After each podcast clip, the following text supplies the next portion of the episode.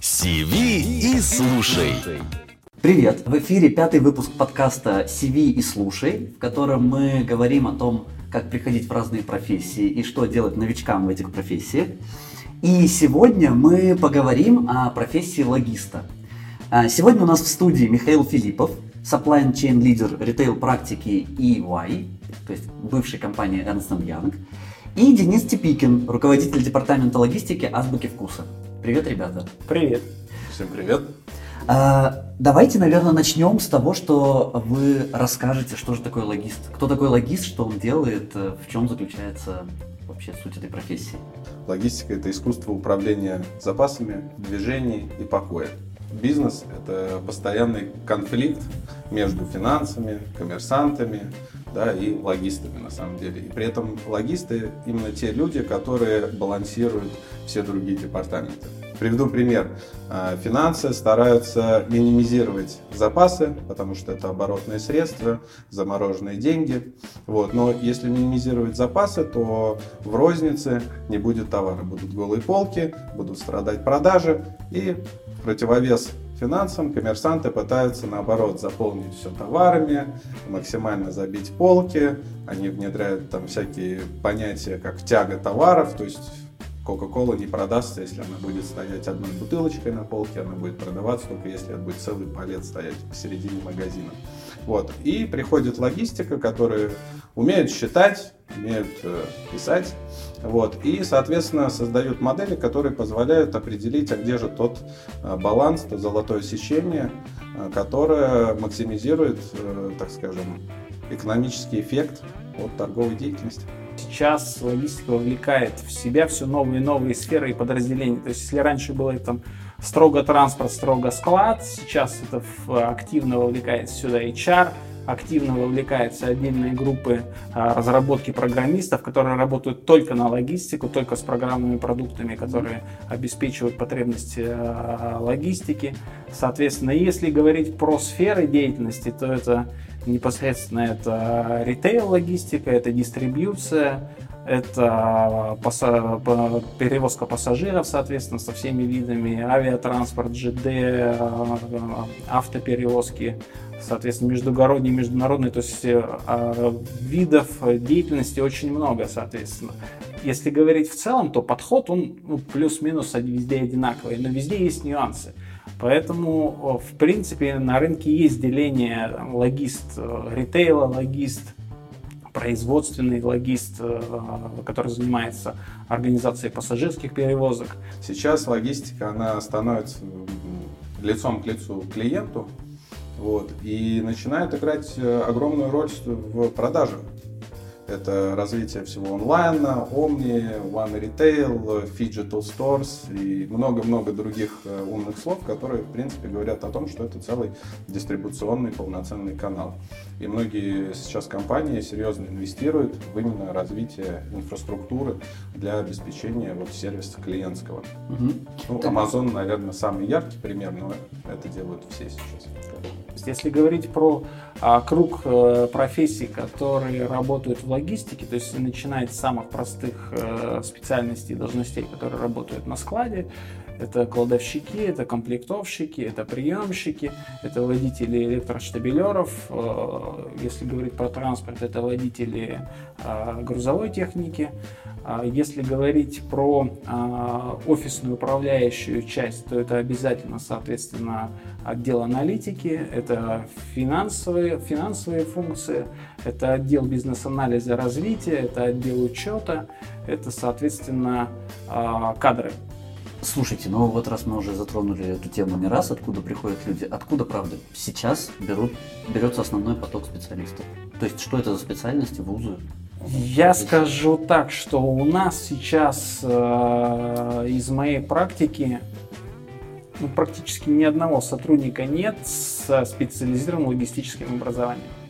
То есть это, как правило, это хороший технический вуз, хорошая техническая база, соответственно, человек умеет решать э, задачи, это важное условие. А, в принципе, на входе э, сотрудник должен уметь решить любую абстрактную задачу. Не, это не обязательно в области логистики. Он должен продемонстрировать, что он просто умеет это делать. Он там понимает подход, понимает, как, э, если он не знает, где найти информацию, там спросить, э, получить ее, нужным образом обработать, получить результат и его выдать. То есть, если человек это умеет, он имеет хорошую там, математическую базу в том числе, соглашусь здесь с Михаилом, а, то дальше уже а погрузить в логистику – это ну, не такой сложный процесс на самом деле. Вся сложность логистики заключается в том, что очень много метрик э, – это вероятностные величины. То есть э, время приезда машины – это вероятностная величина. Да, мы закладываем, но мы понимаем, что тут пробка, здесь ДТП, здесь там колесо пробило и так далее. Это вероятностная величина. Там не по, э, качество поставки поставщика – тоже вероятностная величина. Вот ферма произвела там на тонну молока меньше, ну все, ну корова не доится, ничего с этим не сделаешь. Творога получилось меньше, поставщик при, привез товара меньше, соответственно, тоже вероятностная величина. И сложность именно сейчас, вот на текущем уровне, заключается в том, что а, текущие системы не умеют, мы их не научили работать именно с, с этими вероятностями. Сложность заключается в том, чтобы за, заложить в эти метрики правильную вероятность. Потому что если ты сделаешь большой разброс, ты получишь на выходе там, непонятный результат. Сделаешь маленький, ты опять что-то не учтешь. Поэтому сейчас все считается, а, все метрики считаются как величины константы. Вот мы принимаем для себя, что там, не знаю, там время доставки 2 часа, это 2 часа где-то там на подкорке понимаешь, что это все-таки может быть и где-то не 2 часа, а плюс-минус. И ты на каждом этапе, понимая вот эти вероятностные вещи, ты делаешь тут небольшой запасец, тут небольшой запас, здесь, здесь, здесь. Если цель длинная количество операций большое, у тебя вот запас времени и запас э, э, ресурсов, которые ты оставил на вот все эти участки, он достаточно большой. И в этом плане в логистике есть еще где оптимизироваться, есть еще возможность, э, соответственно, где брать эффективность. И сейчас, э, ну вот я так считаю, что тренд пойдет именно в эту сторону, то есть где-то мы начнем учиться э, считать и обрабатывать эти вероятности величины. Как я могу понять, что я к этому, у меня есть предрасположенность? Характеристики чисто вот характер человека, может усидчивость или вы э, можете назвать уме... площадь треугольника формулу? Нет. Вот видите. Вы нам не А вы можете? Не могу. Ну, это чистая математика. А что здесь, ну, помимо математики, ну, я, наверное, там, с точки зрения именно практики, именно операции, Э, смотрю на логистику. Соответственно, а помимо математики, если мы говорим про логиста как управленца, это несомненно у него должен быть э, а, внутренняя, не просто компетенция, а внутренняя потребность э, быть лидером, управлять людьми. Потому что если мы говорим про операции, это всегда люди. То есть у нас там относительно небольшая там, компания Азбука Вкуса, у нас в логистике задействовано 1300 человек, потому что у нас часть функций еще на аутсорсинге отданы. Может быть, это менее значимый фактор там, в, консалтинге, но здесь так, ты можешь быть э, сильным аналитиком, но не управлять. Мы можем там плавно подойти к, к стоимости позиции, я думаю, это будет интересно. Это очень интересно. А, соответственно, давайте, соответственно, давайте начнем, наверное, с самого низа, да, то есть э, это позиции, рядовые позиции на складе, это кладовщики, э, приемщики, там стоимость по Москве сейчас от 40 до 50 тысяч э, на руки, э, в зависимости от э, компании. А ты можешь, извини, сразу сказать, что какие основные функции у этих? Соответственно, если мы говорим про позицию приемщика, основная функция это приемка товара. Как правило, каждая компания определяет э, некоторые правила по приемке товара, некоторые обязательный скрипт, который он проверяет при входе товара. Это соответственно, ну, говорим про продукты, это сроки годности, соответственно, это наличие там а, логистического брака, это наличие а, всех позиций, всего количества, которое э, заказан. Дальше, соответственно, этот товар передается на склад в дальнейшую обработку. То есть должность приемщика, как правило, оценена чуть выше, чем кладовщика, потому что на человека возлагается дополнительная ответственность по оценке, по крайней мере, количественной товара точно. Если он неправильно заводит количество, соответственно, компания, ну, если он заводит э, больше, э, считает товара больше, чем пришло на самом деле, то есть компания теряет э, деньги на этой поставке, либо там наоборот. А, если говорим про позицию кладовщика, как правило, это сборщик, он занимается сборкой заказов. Mm-hmm. Если мы говорим там про стандартный склад, то есть, как правило, это терминальный все-таки сбор, там есть склады и, наверное, это где-то оправдано небольших компаний, не небольшие склады, где это все происходит в бумажном виде, на листочках. Это тоже практика есть, и там, в принципе, экономика такого подхода, она может быть оправдана. Ну, сейчас, если говорим про более-менее крупные компании, это подбор автоматизированный, задачи, э, задание приходит на терминал, и он собирает uh товар с помощью терминала. А, соответственно, позиция кладовщика сейчас оценивается примерно в 1040, и на ту и на другую позицию можно зайти без опыта работы. А, работодатель, как правило, все-таки желает видеть уже человека с опытом работы, mm-hmm. который понимает, что такое терминал, что такое склад. Но в целом это требование не строгое, не обязательно. Если человек приходит, говорит, да, у меня нет опыта работы, но я очень хочу, его, как правило, рассмотрят и могут предложить ему занять эту позицию. Соответственно, наверное, выпускнику вуза это будет не очень интересно, но там студенту на подработку, либо там те, те люди, которые там не учатся в вузе и там не планируют э, строить свою карьеру каким-то серьезным образом, э, и, может быть, привлекает физический труд. Такие люди тоже есть, и их немало. Угу. Э, имеет смысл попробовать. Дальше, соответственно, если мы говорим про управленческие должности, это а, бригадиры на складе, соответственно, их задача это управление группой людей либо на приемке, либо там комплектации, либо там в пополнении товара. Их задача уже управленческая. То есть, соответственно, она оценивается компанией выше. То есть там по Москве сейчас вилка это там ну, 50-70 тысяч, может 80 тысяч, mm-hmm. в зависимости от а, объема работы и количества людей в ответственности а, этого человека. А если говорить еще выше, то это руководители смен, то есть, как правило, уже в подчинении э, такого сотрудника там, от сотни людей э, находится ответственность еще выше, и он отвечает, в принципе, за результат работы всего склада там, в течение там, промежуток времени своей смены. Если мы говорим там, про азбуку вкуса, у нас ночные смены, происходит комплектовка товара, и начальник смены ночной, он ответственен, чтобы товар э, за ночь был подготовлен, отгружен в соответствующие окна, э, склад был прибран, все расхождения были отработаны.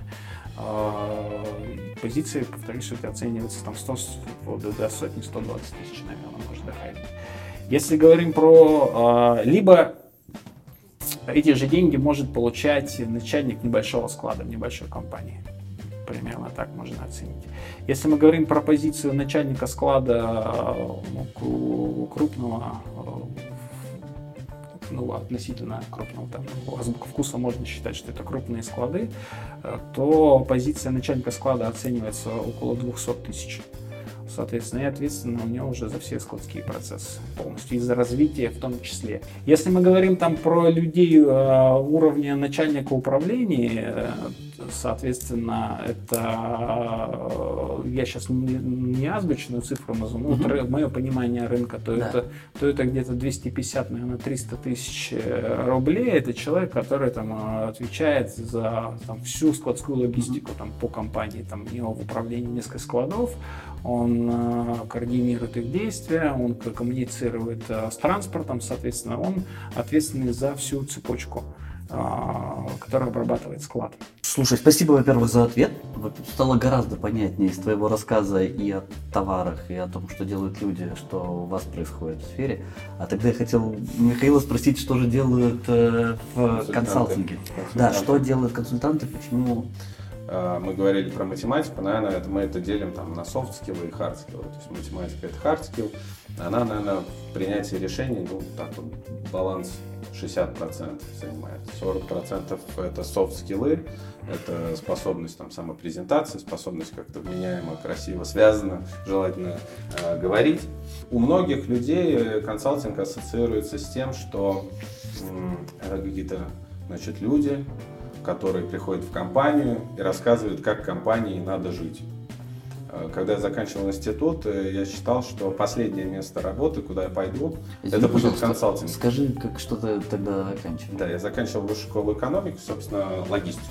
Факультет логистики. Да, факультет логистики. Вот. И Ну, думал, Денис, что- а ты, можно и тебя сразу спросить? Как Я вот? заканчивал Уральский государственный университет путей сообщений. По специальности автоматика, телемеханика, связь. То есть Ага. впрямую к логистике это специальность э, отношения Не имеет. не а я так получилось работать. Все, вот, да. Так вот, думал, что последнее место, куда пойду, это будет консалтинг. Почему я так думал? Потому что э, считал, что если ты такой умный и можешь рассказать людям, которые 20 лет в бизнесе в этом работают, как им надо его вести, ну, идея сделай его сам. Роль консультанта заключается в том, чтобы как бы независимо да, собрать мысли различных идей различных э, департаментов, правильно их сбалансировать, расставить их в правильной приоритете, да, А, где-то, естественно, добавить этой экспертизы, глубокой там детализации расчетов и так далее, но все равно в большей степени мы э, решаем некую такую политическую э, конфликты или косность да, политическую внутри э, за счет того, что мы являемся неким таким доверенным лицом акционера, вот, и направляем, создаем совместно, на самом деле, с нашими клиентами вектор, куда развиваться, куда идти. Хорошо, скажите, пожалуйста, какие, по-вашему, вузы сейчас лучше всего учат? Ну, то есть, если человек хочет попасть в сферу, то где бы ему топ-3 какой-нибудь? Ну, топ-1 для меня высшая школа экономики, разумеется. Топ-2 она же. Классно. Ну, и- а, а, ну, на третье место я не могу ее поставить. Сложно сказать, э, ну, действительно, это вопрос м, философский. И, на мой взгляд, все зависит от э, человека. Ну хорошо, вы не видите, что к вам приходят какие-то классные ребята вот из каких-то конкретных вузов? Или вообще нет? Ну, мы делали статистику, наверное, да, очень много людей из э, Вышки, Мгм. из Бауманки, из э, МГУ. Допустим, я сейчас решил э, в этой сфере как-то прокачаться. И я понимаю, что где-то все места заняты. Какие сферы сейчас на, как раз на подъеме, на, развитии, вот на этапе развития, куда стоило бы стремиться? Это стартапы. А, Сейчас очень много стартапов, а, связанных с онлайн-торговлей. Соответственно, в принципе сейчас, но я оцениваю, в принципе онлайн-рынок, он весь экономически не очень рентабельный, так мягко скажу. То есть очень много проектов убыточные, которые, но в которые верят, в которые вкладывают деньги, которые развивают.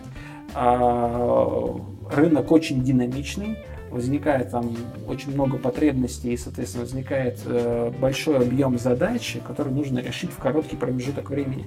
То есть то, что э, тот опыт, который вы можете получить, придя в стабильную, состоявшуюся, большую, уважаемую компанию, вы его там будете набирать там 10 лет, ровно потому, что у вас количество кейсов будет 1-2 года.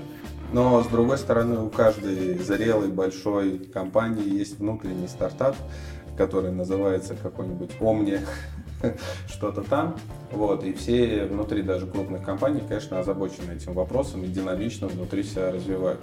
Ну, на самом деле можно и внутри. А к вопросу, кстати, перехода после стартапов, ну, здесь могу не согласиться даже с тем, что это в консалтинг подходит, потому что обычно стартапы, э, если в онлайне, если это не технологический, а стартап по доставке какого-то уникального нового сорта, там, чего-то винограда, э, вот, то это совершенно другой масштаб бизнеса, с которым мы просто не работаем. И там другие подходы, там подходы, связанные там с э, там, try and do, там, или, в общем, пробуй, м, оценивай, если не получилось, пробуй что-то еще. То есть постоянно какой-то такой э, экспериментаторский подход, может быть хороший, может быть, э, но для консалтинга это не работает. То есть мы не можем э, продать проект ни в какую компанию, сказав, что, ну, ребята, мы не знаем, как это делать вообще, но надо вот пробовать. Давайте что-нибудь попробуем сейчас. Ну, получится, не не получится. Нет, так не работает. Поэтому, если люди вот из даже стартапов небольших э, к нам приходят, вот с этой философией что-то быстро попробовать сделать, с какими-то супер амбициозными идеями и так далее, для большой компании, как правило, это не работает. Вот, они не готовы настолько быстро меняться, им нужно что-то фундаментальное, такое часто эволюционное, там, но глубоко продуманное, особенно этого они ожидают от консалтинга. Хорошо, а тебе с позиции как раз консультанта Да. э, заметно, что какие-то области быстрее, ну то есть какие-то сферы начинают быстрее э, логистическую свою часть Да, прокачивать? логистическую, конечно, онлайн. Онлайн, Онлайн сейчас- онлайн- сейчас- Онлайн-торговля, да, нулевая миля, как, э, не знаю, доставить э, уникальное мороженое из Эквадора, банановое, сегодня прям к столу, такого рода задачи. И желательно все это сделать, естественно, бесплатно. Классно. Хорошо, скажите мне, пожалуйста, кто э, часто ли приходят э, на какие-то не стартовые, наверное, вот уже средние или высокие позиции люди из других сфер? Чтобы человек совершил вот такой именно переход кардинальный, ему нужно ну, погрузиться в специфику, иначе он просто не будет понимать, а, а, куда он направляет людей. У него должно быть собственное четкое понимание, что вот это то, что он говорит, это правильно, это нужно делать. Это понимание он может, ну, к сожалению, уже и не сформировать никогда.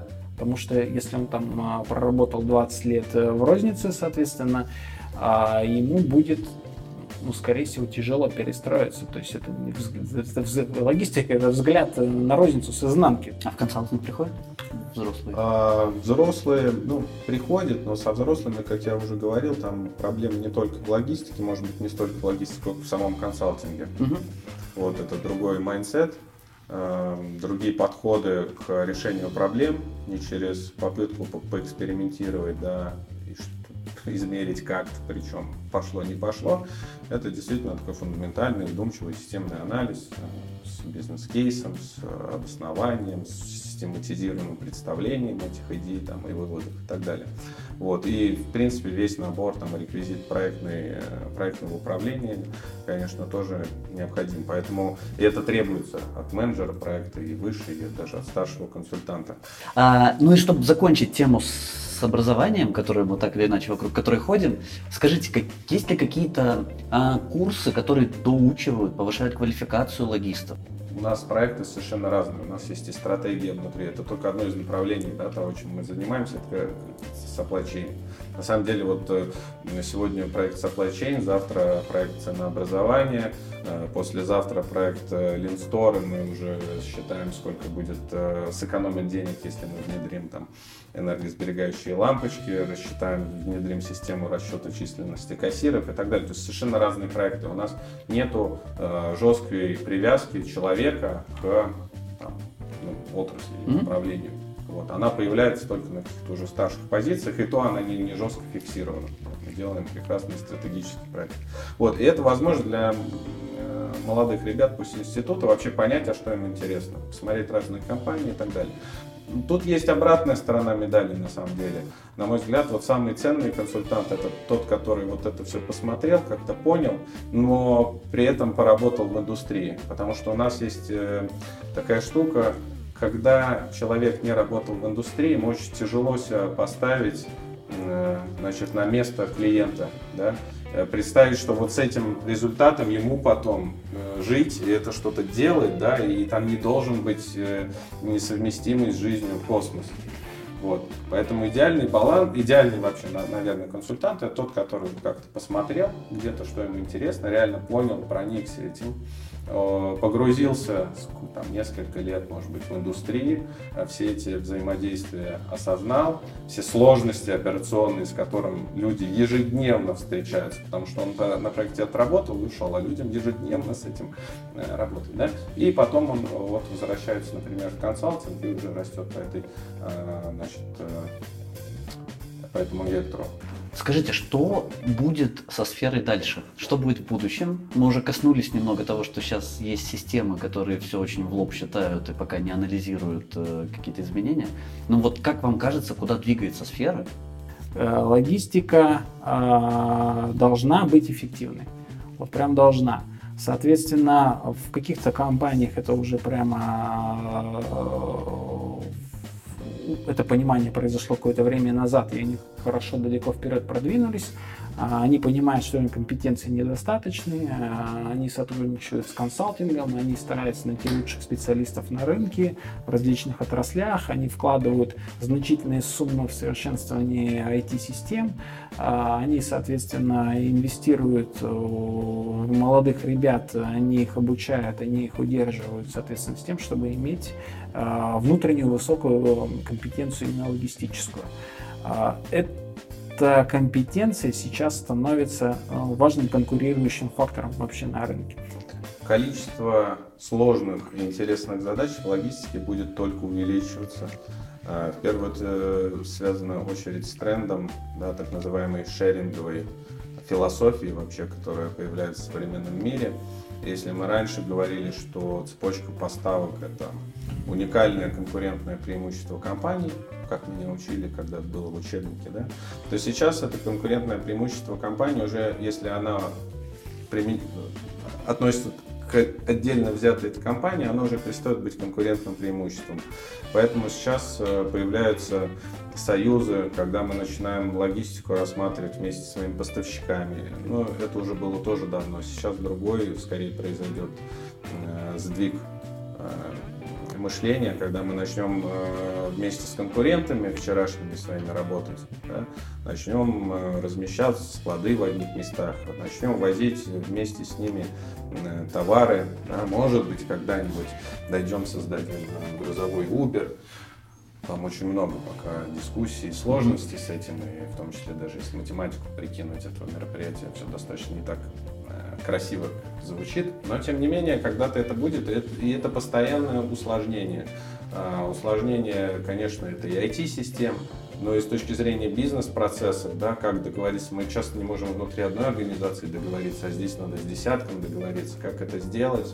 Отличается ли ситуация за рубежом от нашей отечественной? Есть ли люди, которые стремятся туда уехать? Вообще лучше ли там работается логистом? Интереснее ли им там? А вообще подход для логистики, если мы про, сейчас про, про Европу я скажу, с Россией отличается просто исходя из наших там географических факторов. То есть протяженность нашей страны, соответственно, качество э, дорожной сети, плотность сети, э, стоимость рабочей силы, соответственно, э, и менталитет. То есть э, количество контрольных функций, условно говоря, там, в отечественных IT-системах, которые управляют складами и транспортом, оно на порядок выше, чем в Европе. То есть, э, условно говоря, там ситуацию такую в Германии ездили э, с, с визитом, не буду называть компанию, а, компания занимается аутсорсингом для сотового оператора. То есть они поставляют в сети сотового оператора там, телефоны, сим-карты, ну, занимается, а, предоставляет блок-сервис. А, соответственно, на вопрос, вот вы возвращаете товар, вам нужно вернуть товар с торговой точки на склад. Все. Как вы понимаете, что торговая точка вам весь товар отгрузила? Все там. Но это просто вопрос искреннего удивления вызвал. Ну как, это было в Германии. Ну как мы понимаем, ну вот мы же все, заявку дали в розницу, вот надо это, вернуть три телефона. Они нам три телефона вернули, все. Они, в принципе, ну, даже не могут себе представить, как может так, что ты отправил заявку, тебе вместо трех вернули два или вообще не вернули. Все, то есть, а в России это нормальная история, это нормальный менталитет, действительность, что ты должен, по сути дела, на каждый, каждый этап контролировать. Если ты этого не делаешь, ты теряешь в качестве процесса, соответственно, в деньгах и со всей историей. Поэтому а, а, российские системы в этом плане даже где-то перегружены контрольными функциями, именно поэтому они ну, такие сложные, такие, то есть пытаются ну, учесть все. Ну, любое, любое отклонение должно иметь свой алгоритм решения. То есть а, там, в принципе, э, ну, менталитет немножко по-другому работает. Еще такой пример, что вот конвейерная линия, э, сортер, где, собственно, происходит комплектация товара, все на простой вопрос. Ну, подъезжает к, рабочему, к рабочей станции э, контейнер с товаром, оператор должен положить туда, соответственно, две единицы товара, например, все, и э, переставить его на соседний конвейер, чтобы он дальше ушел по алгоритму комплектования. Соответственно, вопрос, а что произойдет, если а, работник на этой станции не переставит контейнер. Элементарно, да, все. Опять же, круглые глаза, как такой, ну, как он может там взять не переставить, все. Да, вот так вот все убираем, и убираем после контейнера, ставим рядом. Что происходит? Все, ответ ничего. То есть их система не умеет отрабатывать, вот, собственно говоря, данное отклонение. У нас это 100% будет. Ну, вот просто по любой причине. Потому что а, э, кладовщик э, Иван Петрович сильно захотел покурить, он все поставил ящик, не сделал на контейнер, поставил его рядом и ушел покурить. Все. То есть ты должен знать, что кладовщик именно дядя Вася, он что-то не то сделал, чтобы прийти провести с ним э, работу, чтобы он больше так не делал. Хорошо. А, мы постепенно, постепенно приближаемся к завершению разговора. И вот один из вопросов, которые у меня еще остались, это вопрос о том, может ли человек из сферы логистики построить какой-то свой бизнес. Ну, есть случаи, когда человек не из логистики построил огромный бизнес логистики один из самых больших под названием Amazon, который, mm-hmm. по сути, в своей основе имеет э, логистику. Mm-hmm. Это логистическая компания. Они сейчас э, даже собственные самолеты покупают и отказались от услуг э, FedEx. Да? вот, по доставке. Ну, наверное, не все компании могут позволить оплатить услуги такого качества и уровня, который предоставляет большая четверка. А есть, соответственно, люди, которые проработали там какое-то время в логистике, они принимают для себя решение, что вот я там не хочу нигде работать, я там, ну, имею достаточный опыт, я буду там помогать людям где-то запускать какие-то небольшие склады, там на 100 квадратных метров, э, развозить двери, мебель, там какой-то вот э, сервис. Но это небольшой уровень, это там, уровень э, ИП, это мы не говорим ни про какие там э, сотни миллионов и миллиарды и так далее. То есть это, в принципе, ну, такая самозанятость. Такие примеры есть, я таких людей знаю. А, это неплохо, не хорошо, такие люди тоже должны быть, и они самодостаточны, им нравится вот, ну, в данной сфере, в данном режиме работать. Я ничего против но, как правило, то есть, если это говорить про какой-то консалтинг такой индивидуальный, да, но это должен человек быть очень узко специалистом в какой-то там сфере, в складской, например, логистике, да, складская логистика, но он не знает просто по винтикам, он знает, как надо там от того, как склад расположить по розе ветров, да, до из какой марки бетона лучше сделать пол и так далее. Мы сами такого человека скорее привлечем к себе тоже на подряд, если у нас какой-то проект связанный с необходимостью глубокой технической экспертизы, что мы, кстати, делаем, потому что, естественно, консультант он не может знать этих технических особенностей. А, но если говорить там про консалтинг, и именно про выходцев из большой консалтинг, из большого консалтинга, то вероятность, что даже делая какие-то клиенты, какие-то проекты с крупными клиентами, потом отделившись, они у тебя останутся, нет никакой. Потому что, да, пока ты работаешь под большим брендом, большой бренд, естественно, другой, да, на котором ты работаешь, он понимает, что если вдруг этот человек вдруг уйдет или так далее, у него за этим, за его спиной там еще куча людей, которые этот проект завершат, да, и ему не нужны эти риски э, работать с какими-то ИП там, по каким-то большим стратегическим проектам. Никакая компания на это не пойдет. Человеку, который готовится начинать работу в сфере, что ему стоит почитать, посмотреть, познакомиться, может быть, подписаться на кого-то в социальных сетях. То есть любые источники информации, которые могут э, ему помочь разобраться в современной ситуации. Ну, в современной, э, не знаю, в современной, наверное, мы все разбираемся, там смотрим банальный Инстаграм, новости. Что касается философии логистики, наверное, есть одна классическая книга, которую любой уважающийся логист там, или кто хочет с этим познакомиться, читает. Это Голдрат «Цель» называется, там, потом есть «Цель 2», но вот «Цель» — это вот такой производственно-любовный роман. Я бы в целом рекомендовал в целом подписаться на какие-то новостные ленты, порталы. Э, если мы говорим про, я поговорю про ритейл, э, связанные с ритейлом. То есть mm-hmm. вот в России это ритейлер.ру, там, например, там ритейлер.ру, там есть в принципе, отслеживать э, новости, тенденции, что происходит с ритейлом, потому что это, ну, в логистике это наиболее динамичная сейчас э, история. Хорошо, ребят, э, напоследок, дайте, пожалуйста, по три коротких совета тем, кто начинает. Вот тех советов, которые помогут избежать ошибок.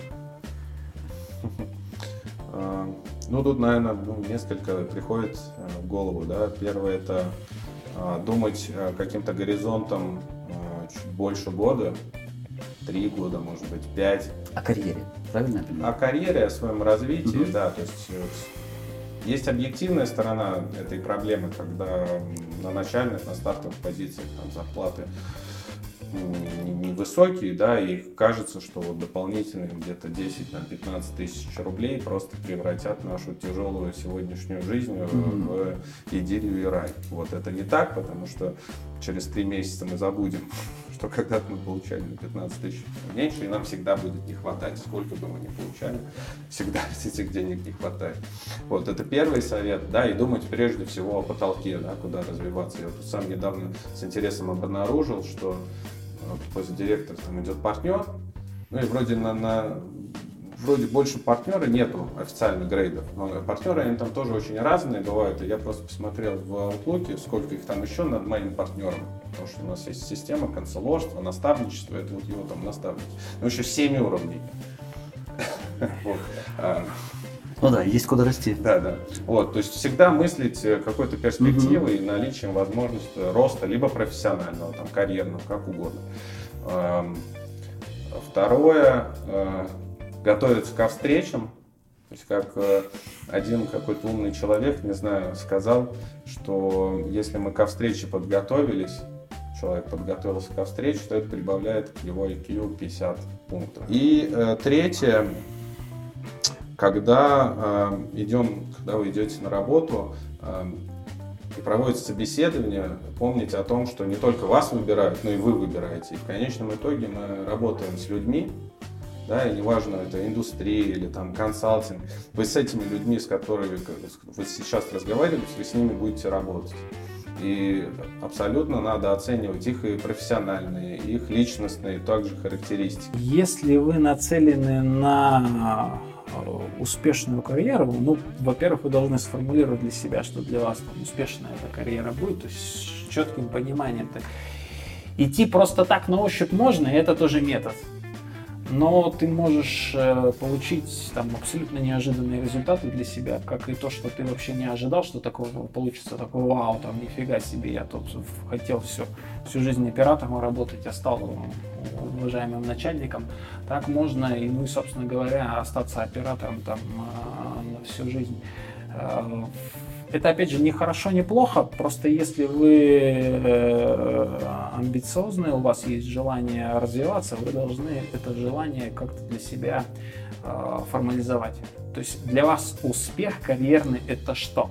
Когда вы это сформулируете, вам проще будет сделать все остальное. Вам будет проще э, общаться на собеседовании, вы под эти цели э, проще э, поймете, вот этот человек, ваш будущий начальник, он вас доведет до этой цели, он не будет вашим проводником туда, куда вы хотите пойти, или не будет. Э, это важно, ну, я бы с этого начал. Соответственно, второй момент, э, нужно стараться, такая избитая история, но работает на 100%. Нужно делать там а, немножечко больше, э, чем от вас ждут. Спасибо большое, ребят. Это было интересно. Я сам разобрался в многих вещах, которые, мне кажется, я не понимал. Поэтому э, это было действительно полезно, информативно.